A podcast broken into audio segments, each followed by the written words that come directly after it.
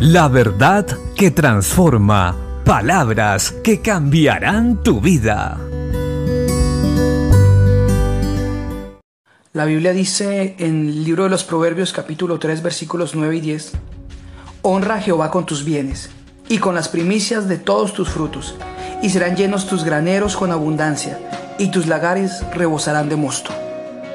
En estos versículos bíblicos podemos conocer el carácter de Dios, o parte del carácter de Él.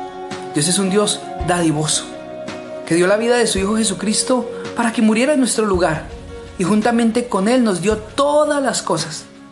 Así que también debemos aprender esto de nuestro Dios, a ser dadivosos, a dar con alegría de corazón, sabiendo que la obra de Dios aquí en la tierra necesita recursos económicos para avanzar, para el sostenimiento y para el cuidado también de los que sirven en ella.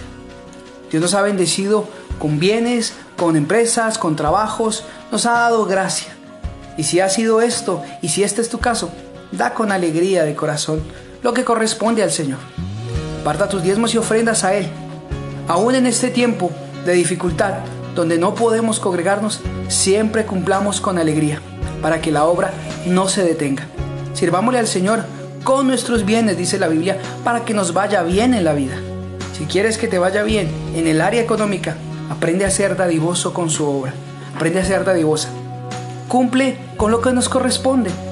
Diezmemos, ofrendemos, sirvamos al Señor y veremos y demostraremos también que somos sus hijos, que le amamos y que lo honramos con lo que Él nos ha dado. Bendiciones.